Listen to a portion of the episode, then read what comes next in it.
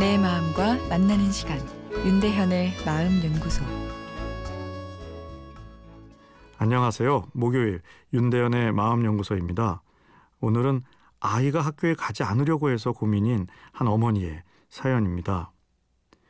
초등학교 2학년 딸이 책을 펴지 않아 선생님께 귀를 꼬집힌 이후 학교 가는 걸 꺼려 하네요. 교실이 시끄러워 국어책 펴라는 얘기를 못 들었다고 합니다.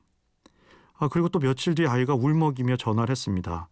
선생님이 알림장에 글씨를 못 쓴다며 이마에 도장을 찍었다고 합니다. 아이, 화가 머리끝까지 나더군요. 당장에 달려가 따지고 싶었지만 꾹꾹 참고 있다.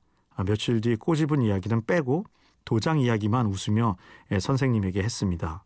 아, 그랬더니 선생님은 괜찮다고 조금 지나면 남자 아이들 같은 경우엔 코나 볼에도 찍어달라고 한다고 합니다. 아, 그래서 앞으로 계속 하실 건지 여쭤봤더니 계속 하신다 하네요. 아이가 반에서 왕따 당하지 않을까 싶어 큰 소리도 못 쳤습니다. 아이는 계속 반을 바꿔달라고 하거나 아침에 학교 가기 싫다며 때를 쓰니 힘이 드네요. 자녀가 학교를 가기 싫어하는 것은 어느 부모에게나 매우 큰 일입니다. 특히 하루 이틀 그러다 마는 것이 아니고 계속 가기 싫다는 이야기를 한다면 말이죠.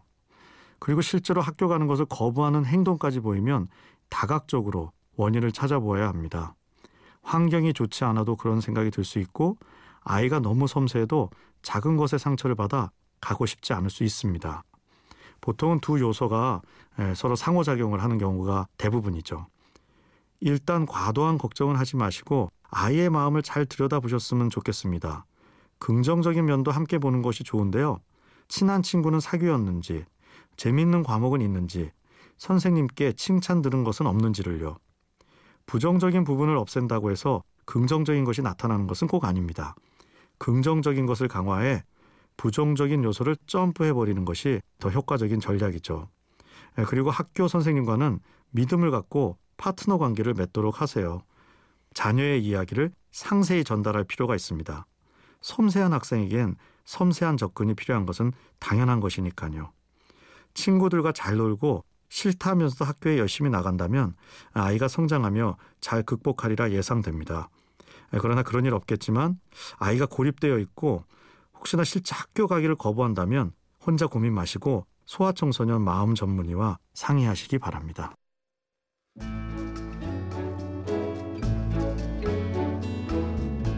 윤대현의 마음연구소 지금까지 정신건강의학과 전문의 윤대현 교수였습니다.